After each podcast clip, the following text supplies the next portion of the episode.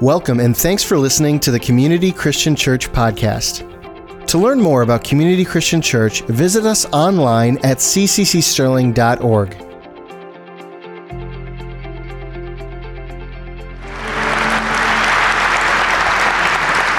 Well, Merry Christmas, everyone. Welcome to Community Christian Church. It's so good to have you here as together we celebrate the single greatest event this world has ever known, the birth of our Lord and Savior, Jesus Christ.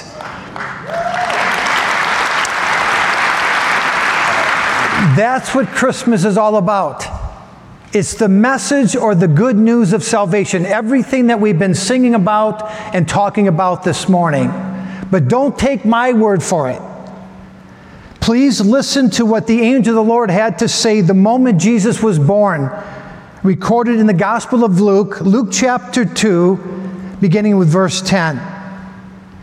The angel said, "Behold, look with wonder. Look and keep looking, because I bring you good news of great joy, which will be to all people. For there is born to you this day in the city of David a, a Savior who is Christ the Lord." The angel said, check it out. A Savior is born. And tell me again, what does a Savior do? A uh, Savior saves. Painter paints, a teacher teaches, a Savior saves. And Jesus came to save us from our sins. Now, some seven hundred years before it happened, before that very first Christmas, God delivered a promise of hope to his people through the prophet Isaiah. And here's what Isaiah had to say, a lot, to, a lot of good things to say, but in Isaiah chapter nine and verse two, Isaiah said, through the Lord said it through Isaiah, "The people walking in darkness have seen a great light. On those living in the land of deep or gross darkness, a light has dawned." This prophetic announcement, given hundreds of years before it took place, pointed to a brand new day. A time, God said, when the people who were living in the region of darkness and trouble and turmoil would experience a bright and shining light. And again, Jesus is that light. The Bible tells us he's the light of the world. And the Apostle John said it this way, "In him, in Jesus, was life, and his life was the light of men, and the light shines in the darkness, and the darkness comprehended it not." In other words, darkness and death and evil and pain could never stop. It could never prevent or overcome the light Jesus came to show us. Amen. And that illustration of spiritual darkness all around us and Jesus being born into the darkness or into the night is reflected in so many of the songs and Christmas carols that we love to sing this time of year. Let's start with a popular one. Silent night, holy night, all is calm, calm, all is bright. It came upon a midnight clear, that glorious song of old. Said the night wind to the little lamb, "Do you see what I see? Way up in the sky, little lamb." I mean, I could go on like this for a long time, but one more, uh, my personal favorite, "O Holy Night." The stars are brightly shining. It is the night of our dear Savior's birth. See, oftentimes, the night or the midnight hour, it's a metaphor for suffering and for hopelessness and despair. And Jesus came bursting forth out of the night to deliver us from the spiritual darkness and to give us the light of life. That's Christmas. And we celebrate Christmas because of him, because of Jesus. Everything that we love about Christmas at this time of year, the lights, the music, the magic, the majesty of Christmas, it all begins and ends with his story. And that story has not changed. It's the exact same story spelled out in the Bible, in the scriptures. And it's the beginning of the most amazing story ever told. So let's take just a few moments this morning and let's review a, a portion of the story found in the Gospel of Luke, Luke chapter two, beginning with verse one. In those days, Caesar Augustus issued a decree that a census should be taken of the entire Roman world, and everyone went to their own town to register. Joseph went up from the town of Nazareth in Galilee to Bethlehem, the town of David, because he belonged to the house and line of David. He went there to register with Mary, who was pledged to be married to him and was expecting a child. And while they were there, the time came for the baby to be born, and she gave birth to her firstborn son. She wrapped him in cloths and placed him in a manger because there was no room for them at the inn. And there were shepherds living out in the fields nearby, keeping watch over their flocks at night. What time? At night. This is the only reference in the entire Bible of Jesus being born at night. Shepherds keeping watch over their flocks by night is the reason why so many songs and stories are told that include the midnight uh, theme or the night element. All right, let's finish up here. The angel of the Lord appeared to them, to the shepherds, and the glory of the Lord shone around them, and they were terrified. But the angel said to them, "Do not be afraid. I bring you good news of great joy that will be for all the people. Today in the town of David, a Savior has been born to you. He is Christ the Lord, and this will be a sign to you. You will find a baby wrapped in cloths and lying in a manger." That last verse, one more time. This will be a sign to you. You will find a baby wrapped in cloths and lying in a manger.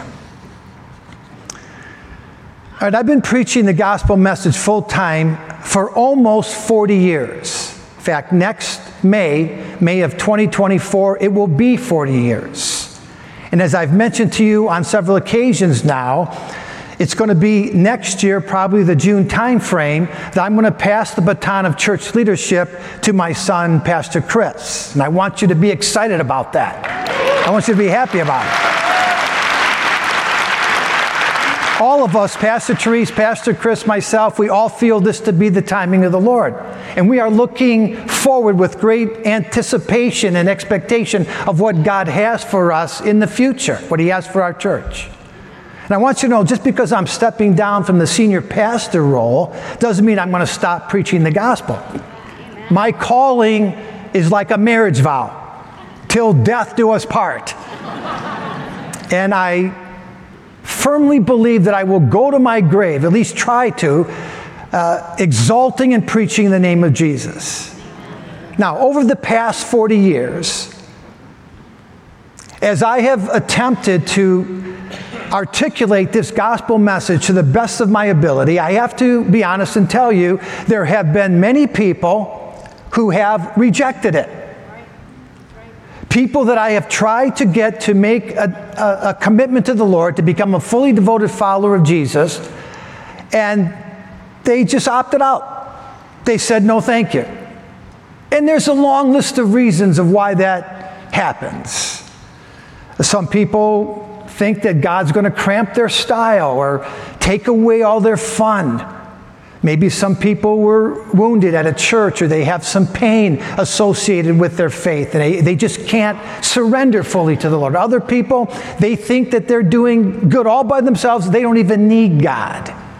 So there's a lot of reasons why people don't make that full commitment to the Lord. And these people that I'm talking about, for the most part, they're good people.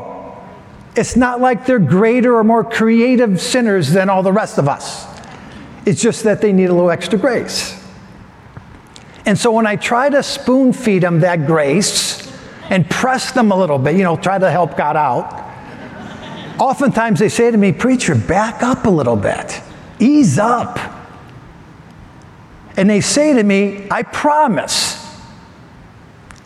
to make some changes and to believe what you're saying And I promise to give God a try if, if he shows me a sign.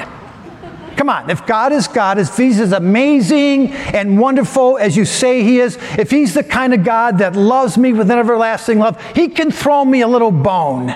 He can show me something. I got to see something. And so if you just happen to be in that camp this morning, if that's how you think, I want to look again at the verse we just read in Luke chapter two. Luke chapter two and verse twelve. The angel of the Lord said to the shepherds, "This will be a sign to you."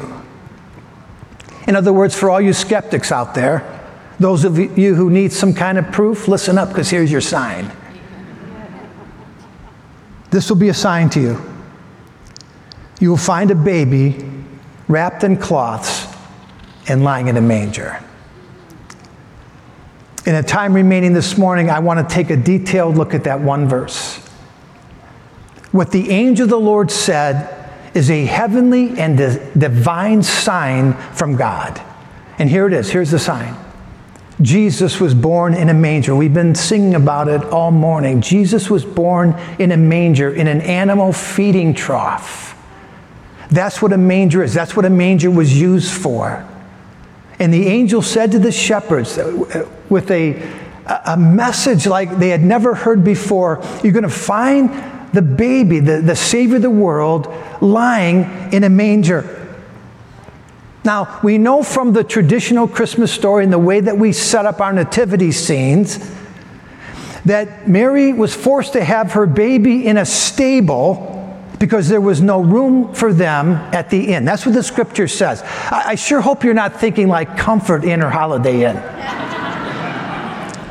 From the scripture, it just has the appearance of being more like a traveler's lodge. And in those days, it was very common for people to travel with their animals, all of them. Remember, they didn't have cars. They, they didn't drive vehicles.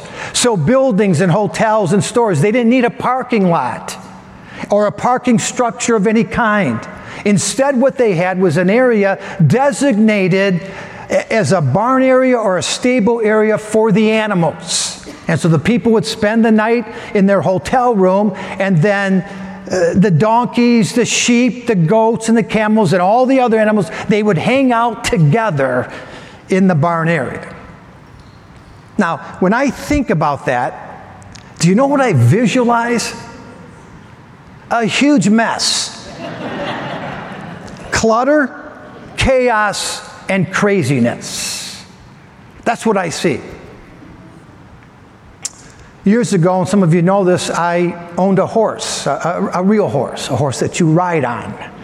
It was a beautiful quarter horse. His name was Karis, which means a gift from God. At the time, I boarded the horse next door at the Springbrook Riding Stables. As you know, and as you can see, they sold the property and turned it into a residential development. But when it was still the riding stables and my horse was there, most every day I would walk over to the stables and I would go visit Karis. And it didn't matter what time I went, in the morning, afternoon, or late in the evening. Whenever I made my way there, uh, that's when I discovered that the stable area was smelly and messy. And it didn't matter if they had just cleaned out the stall, if the groomer had just taken out all of the manure and put in fresh straw. How many know it doesn't take a horse long to dirty things up again? That's the case for most farm animals. It's messy. And Jesus was born in a disheveled environment just like that. But here's the beauty of it. It was intentional and by design. God did it on purpose, and he did it on purpose because how many of you know oftentimes our lives can get pretty messy? And God wanted us to know that he loves us and he accepts us, even when we sin, when we miss the mark, and we totally shipwreck our lives. See, the scripture tells us he remembers how he formed us from the dust of the earth. He knows the propensity we have of screwing stuff up. especially our relationships and our friendships. That's why he called the manger a sign. And he said, Jesus being born in a manger, in a stable, in a barn area, is proof of my love and my commitment to you. And so instead of calling in a reservation for Mary and Joseph, Until, instead of securing a room in the penthouse suite, which God was very capable of doing, he had Jesus born in a barn, in the outside air, where he was accessible to everyone, and where he would fulfill the prophetic assignment and name that he was given, Emmanuel, which means God with us. Amen. Not God hidden away, a God that people don't know about, a God that was only for a select few or for the spiritually privileged. God with us. God for every single person on the planet. God wanted us to know he made Jesus accessible to every one of us. You know, as the story goes on, the Christmas story, we didn't read this part of it, but we're told that sometime after Jesus was born, we don't know exactly how, how long, it could have been a couple months or maybe even a year or two, there were some magi or wise men that came from the east, and the scripture says they were in search of a king, the newborn king. And after coming a long distance, maybe a thousand miles, we're told that the star that they were following, they lost sight of it right around the Jerusalem area. They, they, they stopped tracking the star. Do you remember what they did next? They made a beeline to Herod's palace. They knocked on Herod's door. Remember that in the story? Do you know why they did? Because that's where kings are usually born, in palaces. They're born in obscurity. They're born protected from the outside world, but not our King, the King of Kings and the Lord of Lords. He was born, and his birth was de- designated in such a way that he would be approachable to us and available to every one of us. It was like that on the day that he was born, and it was like that all through his earthly ministry.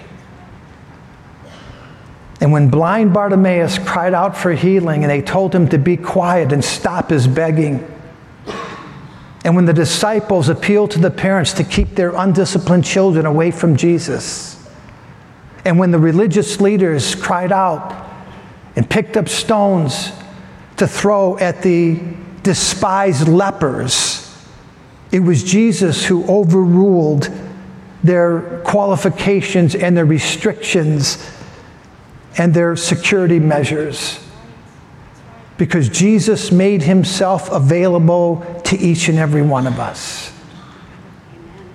And nothing has changed.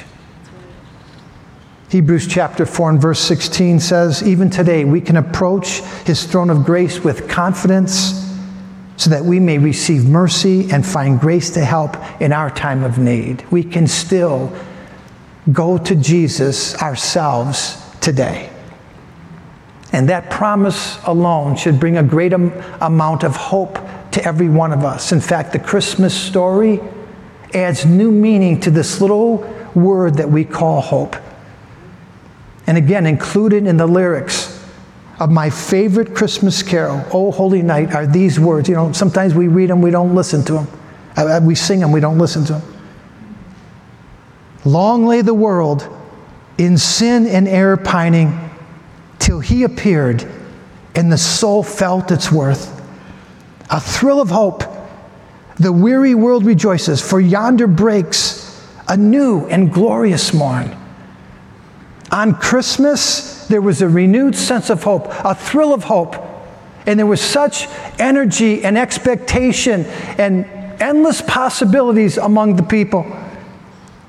The promise of God's salvation had finally come, and the world would never be the same. And it all started on that very first Christmas with a little baby lying on a bed of straw in a manger And that baby became our sign of hope. The angel said so. Now we're going to bring our service to a close in just a moment. We're going to close out the service in song. But before we do, I'd like to tell you one final story. This particular story has been referred to as a shepherd's legend. And by that, I mean, we don't know if the story's true or not. It could be true, but then again, it could be a myth. Anyway, twenty-five years after Jesus was born, the shepherds came together for a reunion. The shepherds had a reunion. The shepherds who were there, keeping watch over their flocks, those who experienced the silent night, the holy night, they witnessed the angel of the Lord light up the midnight sky and proclaim a message of the ages. They all got together and they rehearsed the events that took place on that occasion. And every one of those shepherds, one by one, they told the story in their own words. And with great enthusiasm and energy, they relived the moment of twenty-five years earlier when all of that happened. And they were very detailed in telling the story. They didn't leave one angelic stone unturned. Well, a short time after the, the shepherds were finished reminiscing, a little six-year-old boy ran up to his grandfather, grabbed him around the leg and said, "Grandpa, is it true? Did it really happen? twenty-five years ago before I was born, did you really meet Jesus? Did you experience Jesus on that morning? What was it like, Grandpa? What did you say? What did you do? Tell me all about it." And at first, Grandpa Shepherd, he was very quiet. And then he turned to walk away. But the little boy pressed him. And finally, he hung his head. He said, "I'm sorry, son. I wasn't there that night. I didn't go with all the other shepherds. I stayed back. Somebody had to watch the sheep. Somebody had to take care of business. And so I'm sorry, I can't answer those questions for you. I don't know what it was like to meet Jesus because I wasn't there." Can you imagine? Can you imagine being in that situation and missing out on that moment? I mean, you're just there doing the things that you've been doing for months and maybe for years, taking care of the sheep, and all of a sudden you see an angel and you listen to this angel declare a message of hope and salvation, and you refuse to respond. And because of your refusal to respond, you miss out on the greatest event in human history. Friend, myth or not, legend or not, those kinds of things happened back then. And they happen each and every Christmas today. People just opt out. The story's told, the message is shared, the invitation is given, but people say, "No, I don't think I'm going to make that trip. I'm going to stay back." Luke two twelve, one more time.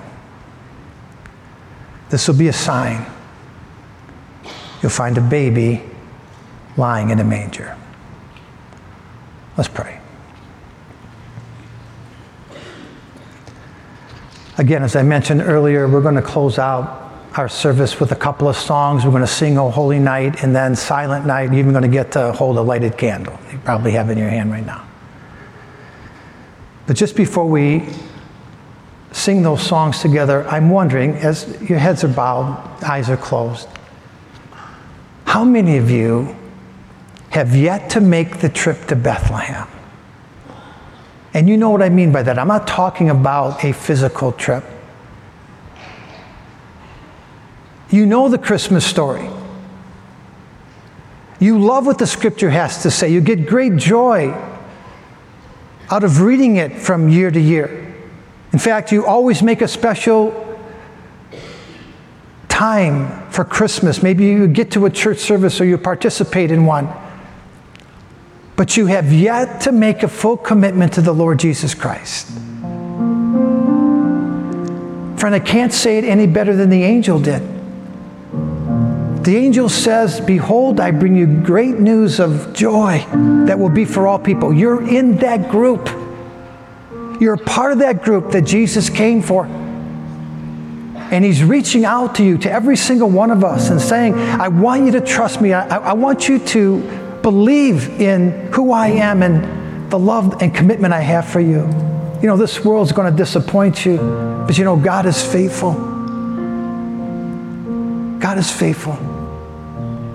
And he kept the covenant that he made with Abraham and down through the generations. And he renewed that covenant through his son, Jesus, and he did it all for us. As Pastor Dave mentioned earlier, we're all part of the story, every single one of us. And so if you're here this morning, if you're listening to me and you want a personal relationship with Jesus, you don't feel like you have one right now, or maybe you want to rededicate your life to God because you know you're not in the place you should be, can I get you to just slip up your hands for a moment? Just slip up your hand. Appreciate all your hands. You can put them back down. Friend, don't let anything hold you back. Don't be like the shepherd in that last story. I appeal to you as your friend. Surrender whatever is holding you back to God. Surrender those hurts, surrender your pain, the questions you might have. Surrender the lack of faith and your desire to do life your way, and take advantage of this message of the ages. Let's all stand. I'd like us to pray a little prayer together. I'll lead you in it. And for those of you who raised your hand or you're feeling this in your heart right now, I want you to know that the miracle of salvation that's taking place right now is the greatest miracle that God has ever given to us. It's the date, the time when you know that Jesus became your Lord and your Savior. Christmas twenty twenty-three for some of you today. Let's pray this prayer together. Repeat after me. Dear God, I give you my life. I know I am a sinner, a sinner you came to save. And I admit at times I've made a mess of things. But you came to earth to give me hope. Father, I confess with my mouth and I believe in my heart. Jesus went to the cross and died for my sins. For my sins. I turn from my sins and I turn to Jesus as my Savior. Father, help me to live for you. All right, let me just pray. Father, we thank you